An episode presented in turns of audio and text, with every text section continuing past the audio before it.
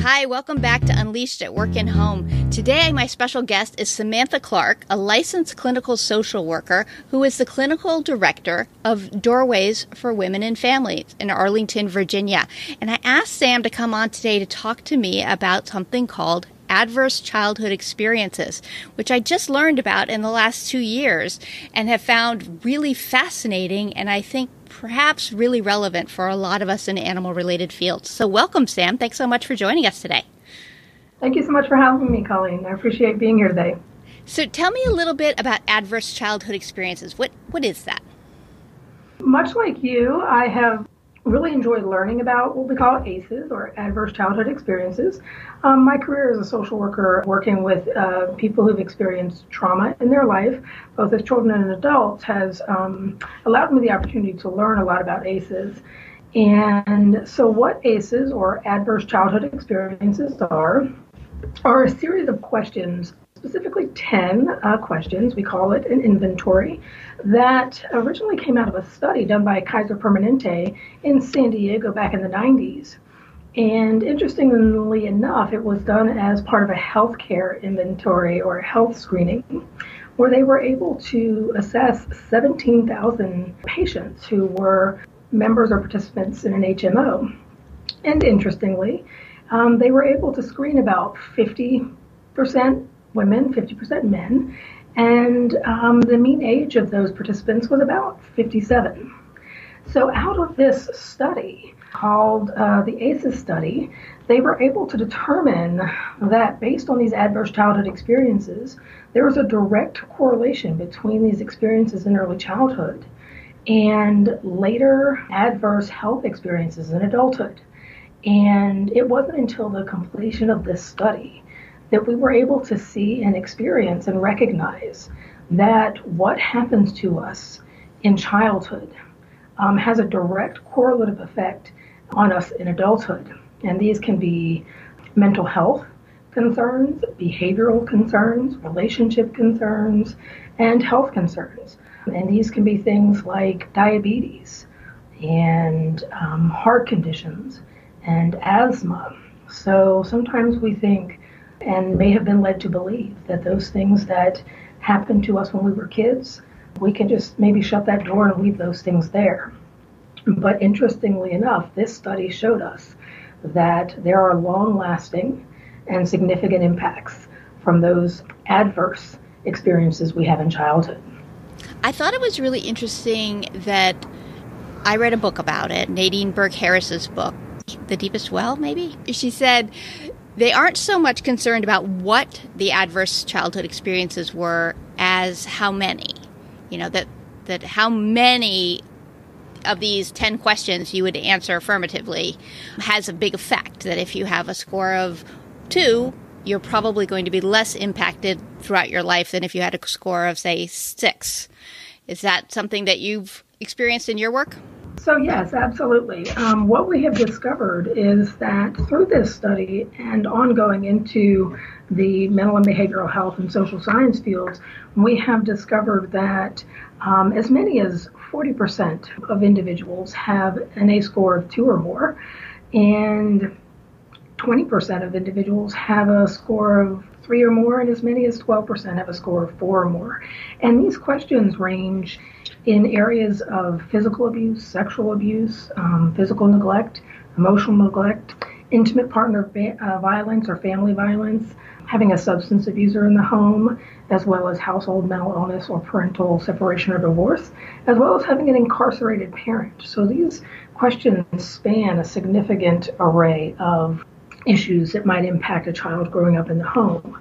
And so, to answer your question about uh, does the higher score have a correlative effect with adversity in adulthood, uh, the answer is definitely yes. Um, what we see is the higher score oftentimes leads to or indicates a, a, greater significance of challenges for adults that we're working with and serving.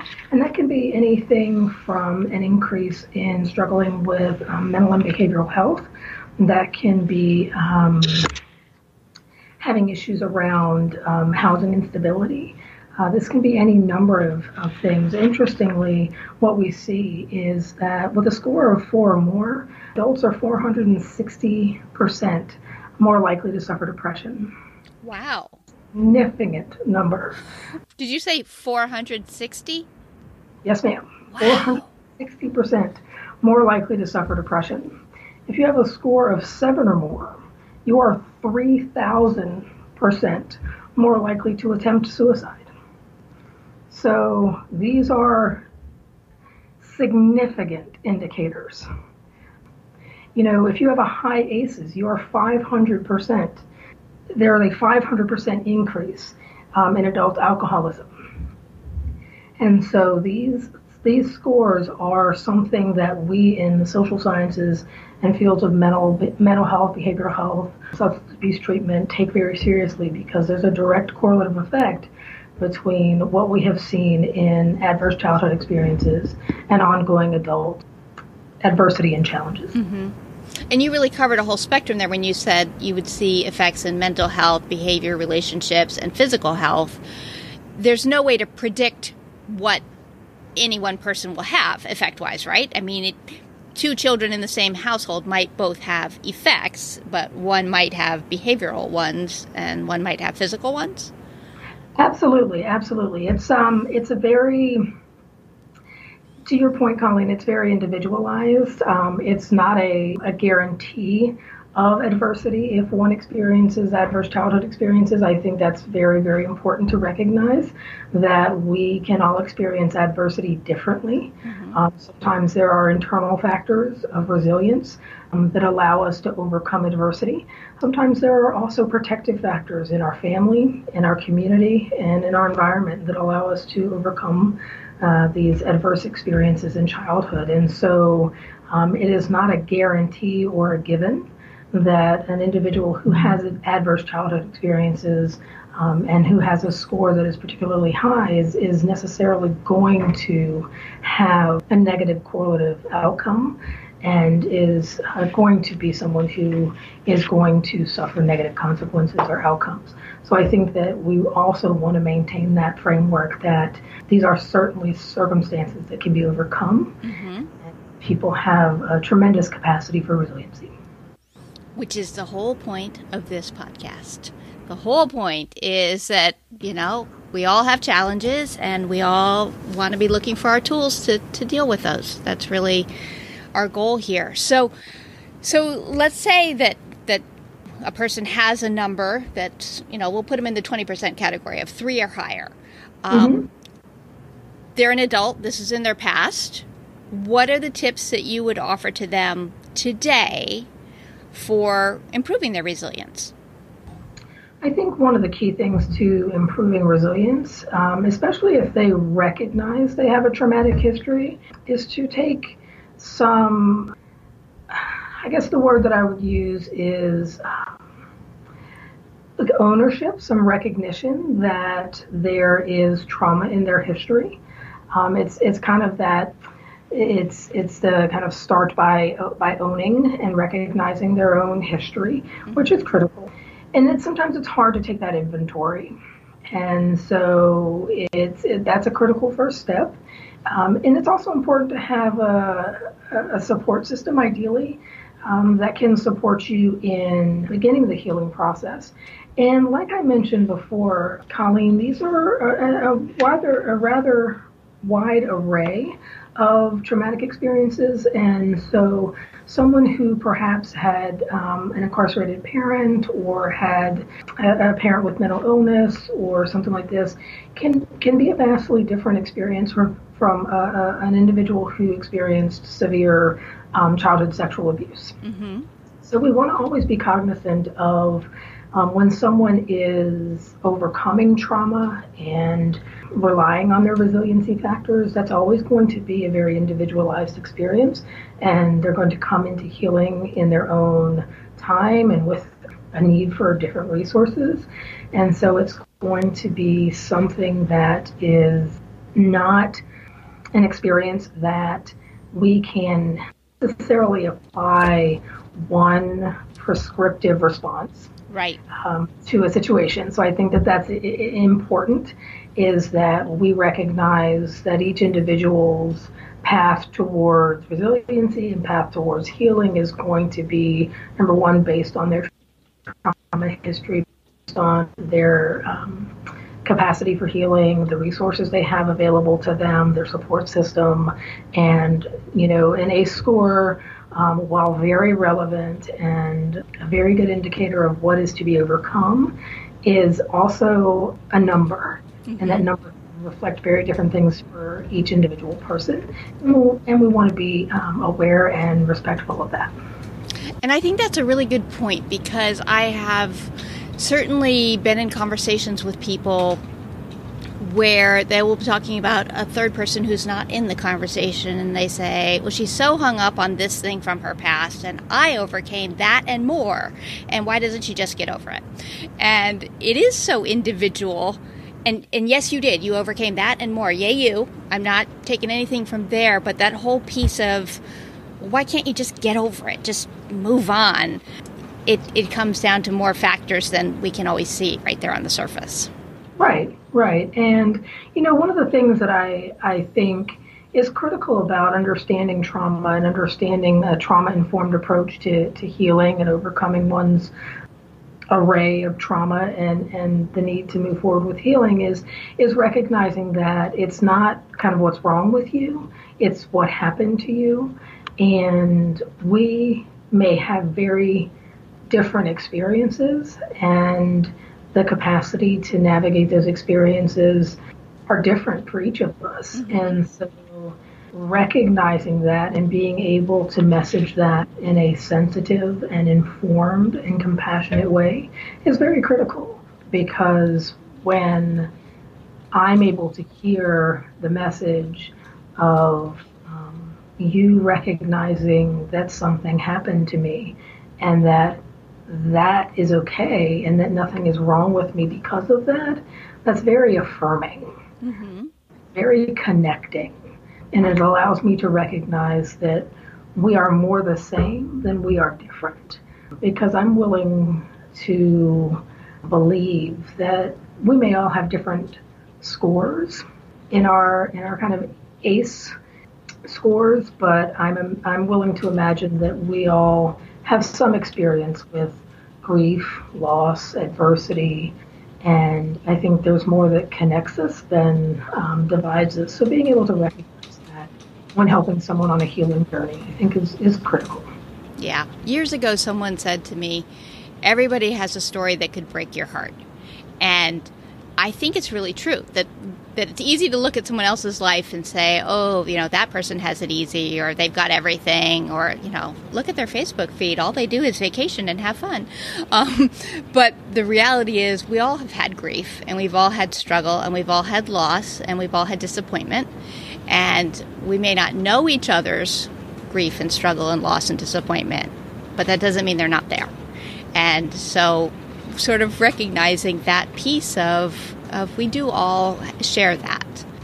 That, that validation and recognition allows people who are struggling with with adversity and whether that adversity is is in the present or is complicated by adversity from childhood to recognize that they are not alone mm-hmm. and they are not unique and that what the what the ACEs study has shown us is that adversity in childhood is incredibly prevalent in our society as such so much so excuse me that our healthcare providers have uh, directly linked it to um, to our health adversity in adulthood. Mm-hmm. Um, another interesting is uh, interesting um, statistic for you is, that you know when we think just you know beyond our mental and, and emotional health, you know individuals who have a have an ACE score of four or above are 260 percent more likely to have a diagnosis of COPD. Hmm. Mm-hmm. So, um, and there are so many more numbers like that where we're able to say that that kind of chronic exposure to toxic stress when you are young and developing and your brain is developing and your body is developing, your heart and your lungs and these things It's one of the critical things that's so fascinating to me as a social worker about ACEs and trauma is it has this systemic um, and critical impact on, on every way that you're developing. Your, your mind, the way you think, the way you feel, body develops, and the way your um, even how your organs function. That um, your body is flooded when you're under stress, especially toxic stress. Your body is flooded with these stress hormones, and our bodies are not meant to develop under that condition, and it has a lifelong impact. So that's something we talk about with dogs all the time. As a dog trainer, we definitely talk about, you know, the developmental period through pregnancy and then the early period of development and socialization and whether this was a stressful environment or not and whether it was stressful on the mother or not and all of those pieces and that there's a lot we can do to change behavior but we can only stretch as far as we can like some I, mm-hmm. I have a dog who had not a great start and he still has some lingering effects of that and he lives with a dog trainer. And i love him madly but he is not happy dopey easy and lighthearted. Um, right. that's who he is. And i think that a lot of that is the chronic stress in his early period his developmental period. And when things got safer he still was very busy thinking oh no oh no oh no. Hypervigilance. Yeah so, so hypervigilance is definitely a behavior that would come with that. So what are some other attitudes and behaviors that you might see from somebody who either has an ACE score that's high or in their current adult life is under a lot of stress? What are some of the behaviors that might be cropping up? Um, well, there, there can be many. Um, as we spoke about, people can manifest their stress in, in many, many, many, many different ways. And some of the, you know, one of the things that I guess comes to me, comes to my mind, and that I think about is avoidance. Mm-hmm. You know, one of the things that I think about is sometimes when life gets overwhelming and you're feeling stressed, is it's it's easier just to kind of um, bury your head in the sand yeah. and to put it off another day or to not think about it, um, whatever that might be. It might it might be um, not paying that bill because you're afraid you won't have the money. It might be not going to the doctor because you don't want to hear the diagnosis. It might be it can be any number of just normal kind of everyday life things. But when you have an incapacity um, and a very low threshold to manage and navigate stress to begin with. Because when you think about people um, who had adverse childhood experiences and their stress level and their toxicity is already kind of here, and for most of us, it might be here. But these individuals have an exposure that's up here. And so when that bill comes in the mail, or when that call comes from the doctor, or when their partner yells at them or something, you know, when there's a stressor, right. they're here and it's already up here now. Mm-hmm. And so the kind of um, people who don't have this to manage, they have a much wider range of managing stress. And, and these individuals who are, are navigating a much uh, smaller threshold really can can kind of flip their lid you know and that's and, and when we talk about stress you know when we talk about the brain we talk about something called the hand model because you know this is where you this part of the brain is where you is your thinking part of the brain but when you're flooded with stress hormones, you don't you don't use this part of the brain. Um, it turns off and it disconnects, and so we call that flipping the lid. And this is your primitive part of the brain. And so what happens is when when you have all these stress hormones, this part of the brain stops functioning, and this part of the brain flips out, and you're only thinking with your primitive brain, which is you know your fear response, your fight, flight, or freeze. And so, let me just interrupt you there for one second. So, our listeners can't see you, so I'm going to tell you they, tell everyone what you just did with your fist. I'm looking at the camera, just having a conversation. I know you. you. and I can see each other, which is awesome, but people listening in can't. So um, Sam just made a fist with her thumb folded inside, and she's talking about the the thumb area being more of the more primitive brain, like the amygdala and, and some of that early mammalian stuff, and then the fingers folded over the fist being the um, prefrontal cortex and the more advanced portions of the brain, and that's all of our yes. thinking and rational planning and strategic thought and all that stuff that flies right out the window when we're stressed and we just default to what we do. right? The, the, react versus respond methodology. I mm-hmm. think that the um, the hand model of the brain is a really helpful uh, way of looking at it. I think that that does, and I love the flipped your lid. I mean, I think that demonstrates it so beautifully. Mm-hmm. But so avoidance is is one of the things. You can think of a lot of others like trouble focusing, being able to identify feelings. They they might only be able to kind of resort to, to one or one or two angry or sad or confused. And we know as kind of human beings we have a much bigger array of feelings but they they really just have difficulty identifying them. They might have low self-esteem they might have poor impulse control or um, be prone to aggression.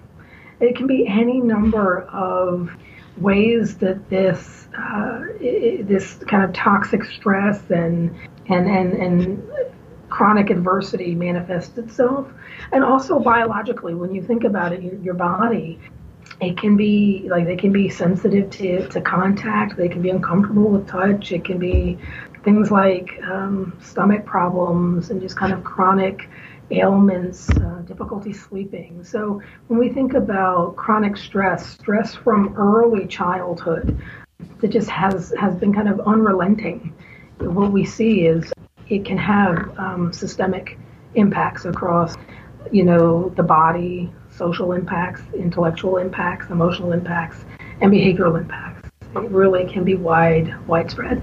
So if you are the coworker of somebody who is struggling with, say, trouble focusing and low self esteem and poor impulse control, what are your tips for improving your relationship with that person? You you obviously aren't close friends, you're not family, but but you work with this person, um, and you care that they struggle, yeah. but they're having these issues. What tips would you have for that person? I think if you are a coworker with someone who might be struggling with some of these things, I think it's important to remember that as a general rule, most people are not mental health professionals, so stepping into a mental health role is not not advised. I think as coworkers, it's appropriate to to to identify, like I mentioned, some some people who've experienced chronic stress um, and adversity have difficulty identifying um, they, they maybe can't even see it. They they're kind of chronically uh, operating at a higher uh, level of um, we'll just say stress. And so sometimes it, it helps to just say, you you seem overwhelmed, or you know, you appear stressed to me. Is there anything I can help you with? Because sometimes just having it identified, it, it's kind of like putting a mirror up, you know. But I I think the the thing that's sometimes not helpful is to come across as um, accusatory, like you look stressed or you must need help, because then it's implying that I'm not capable or I've done something inappropriate. And that can feel belittling, or because um, if I'm really struggling, one of the things I'm also struggling to do is I'm struggling to, to be okay. Mm-hmm. And I'm struggling to to keep it together maybe. And i'm struggling to not make it uh, apparent that i'm stressed or worried or whatever these things are. So i think you always want to approach it in a way that is supportive and asking um, or observing but not necessarily implying or judging. That's a really helpful tip. Just last week someone said to me gosh you look tired. And i immediately thought huh Right, Thank right. you. Like it was intended to be supportive, but I was, I, I did feel a little bit like, oh, I was maybe supposed to be perkier, or maybe I was supposed, like there was something I was not doing that I should have been doing. It implies I'm supposed to be something else, and and and that may make me feel very. Um, and I mentioned earlier that I may already have low self-esteem if I'm struggling, and so if I already have low self-esteem and and you've said something to me like that, I may feel even that how I'm going to interpret that is going to be clouded by my trauma, by my anxiety, and these other things I'm experiencing. So I think that's important to recognize. And you can be creative. You can say something like, I have some extra time in my schedule today. Can I help you with X? Without saying, you seem really overwhelmed. is there something I can help you with?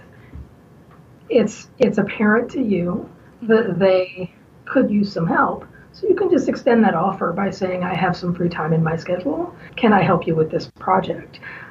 So, um, so I think that those things, if you have that awareness, um, are ways to recognize that someone could use some additional support without assuming or implying that there's a need there that they may be very sensitive about. Right, right. Because we could all use some help sometimes.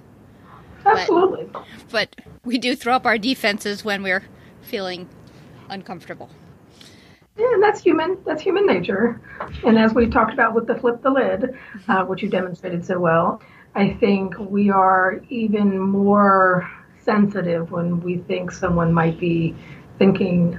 We are going to be even more defensive yeah. if we think someone is thinking we can't do something well. Well, thank you. That's really helpful because because you're right. We aren't mental health professionals and we're not trying to play them on TV. But when you're working with somebody and you want to be kind and supportive, it's helpful to have some very specific strategies, actionable things. What can I do and what should I maybe not do? That's a very helpful idea. So, you do not work specifically with people in the animal care professions, but I did tell you that I was hoping we could just sort of brainstorm a little bit some of the reasons why people who had had childhood trauma might be attracted to these careers. And that is definitely anecdotally the experience that I have seen in my 27 years of dog training. I've heard lots of stories about things sure. that are that are uh, traumatic and and profound and meaningful to people. So so just from that perspective of if if as a child you had had some of these traumatic experiences, what are some of your thoughts about why you might be drawn toward a career helping animals? So I think um, before I talk about necessarily being drawn to a career with animals, I think I would preface that by saying I think people would be drawn in general, people who have experienced adverse um, childhood experiences or complex trauma in early childhood, I think that they are drawn to animals because there's a decreased threat there, is what I will call it. it there's a lack of expectations around it can be any number of things and again this is very specific or can be very specific to the type of trauma they've experienced but you know you are not you know that other you know another person can pose a threat uh, in any number of ways but an animal is uh, much less likely to threaten you with you know physically or verbally. Although there may be some discrepancy there but you know they're not going to judge you. They are not going to you know threaten your very safety in the sense of um, that sense of security that you need in terms of a lot of times the trauma that our that children experience that transcends into adulthood has to do with that is very relational mm-hmm. is very much in terms of the relationship that is experienced in the caregiver role so it is about that relationship it, it, it, between someone who is supposed to take care of you, someone is to, who is supposed to provide safety and security, and someone who is supposed to like protect you. So it's this kind of um, trinity of, of safety, and when that is violated in in any number of ways, either that caregiver is um, incarcerated or that caregiver becomes physically abusive, mentally abusive, is using substances, is sex, you know, sexually abusive. These that is that becomes a very threatening relationship. And so when I when these um, children grow up and become adults, the sanctuary or relationship with an animal or animals, they don't have to navigate any of that because as children, relationships with adults became were unsafe. And so as adults, relationship with adults still feel unsafe. Mm-hmm. And so I think there's that safety, that implicit or implied safety with animals, as well as uh, um, just kind of an inherent freedom that comes with not having to navigate the the unknown and their the rules as they understand them around adult relationships are very confusing. Yes. Human relationships are confusing and um, scary and, and challenging, and so they can bypass all of that with animals. And so there's a lot of comfort and security that comes with that. So, just in general, I think that's kind of a, a baseline or a foundation. Yeah, I think that's a great description. And I was I was taking notes. I'm not sure I got the the trinity of security that the trinity of of things you said, but I can see. Here's what I think I had was that the the parent would provide care, safety and security, and protection. Did I miss one? Was there something else? No, that's okay. Mm-hmm. So. I also see people being really drawn to being the person who can provide those things for animals. So if I didn't have someone provide care or safety and security or protection for me, then it becomes even more vital that I would provide that for the animals in my care, that I would be the voice for them and really make sure that that their needs are being met when when others didn't make sure mine were kind of situation. That seems to be a common theme that I have seen. I think that's a very, very accurate, um, Colleen, because I think, much like I said, in terms of there's kind of an implied or inherent felt sense of safety with animals, I can also safely become the caregiver without almost a fear of of messing it up too bad. It's you know like for some people there's a if I'm in a in a relationship, you know, a peer adult relationship, whether that's a, an intimate partner relationship, a spousal relationship, you know, that's that's challenging. I've I've seen that be unhealthy, so I don't know what healthy is.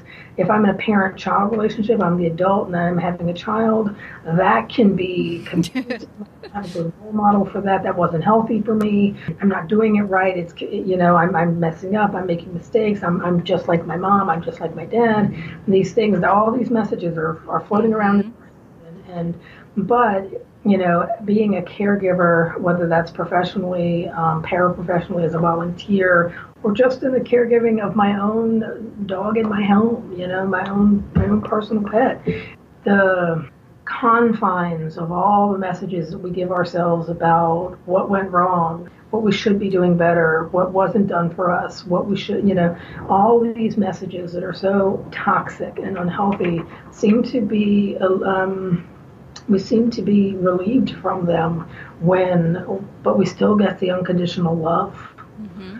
which we all need. Love is so powerful, love is so healing, um, and we all need that. So it allows me as as an adult who who needs that to feel whole and complete to be able to get that in a different type of relationship.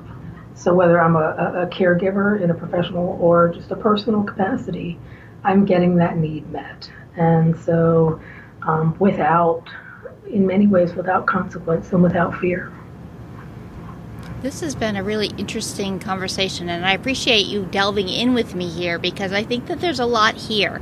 And I know that there are some research studies being done now with animal related professions, and I will look up what I what I can find for the current stuff and put that in the show notes. Um, but I wonder if you could tell us a little bit about the work you currently do and how people could learn more about that. Sure. So my career has historically been in, in child welfare. So I've worked with um, children and families who've been impacted by family violence and children who are currently um, in the foster care system.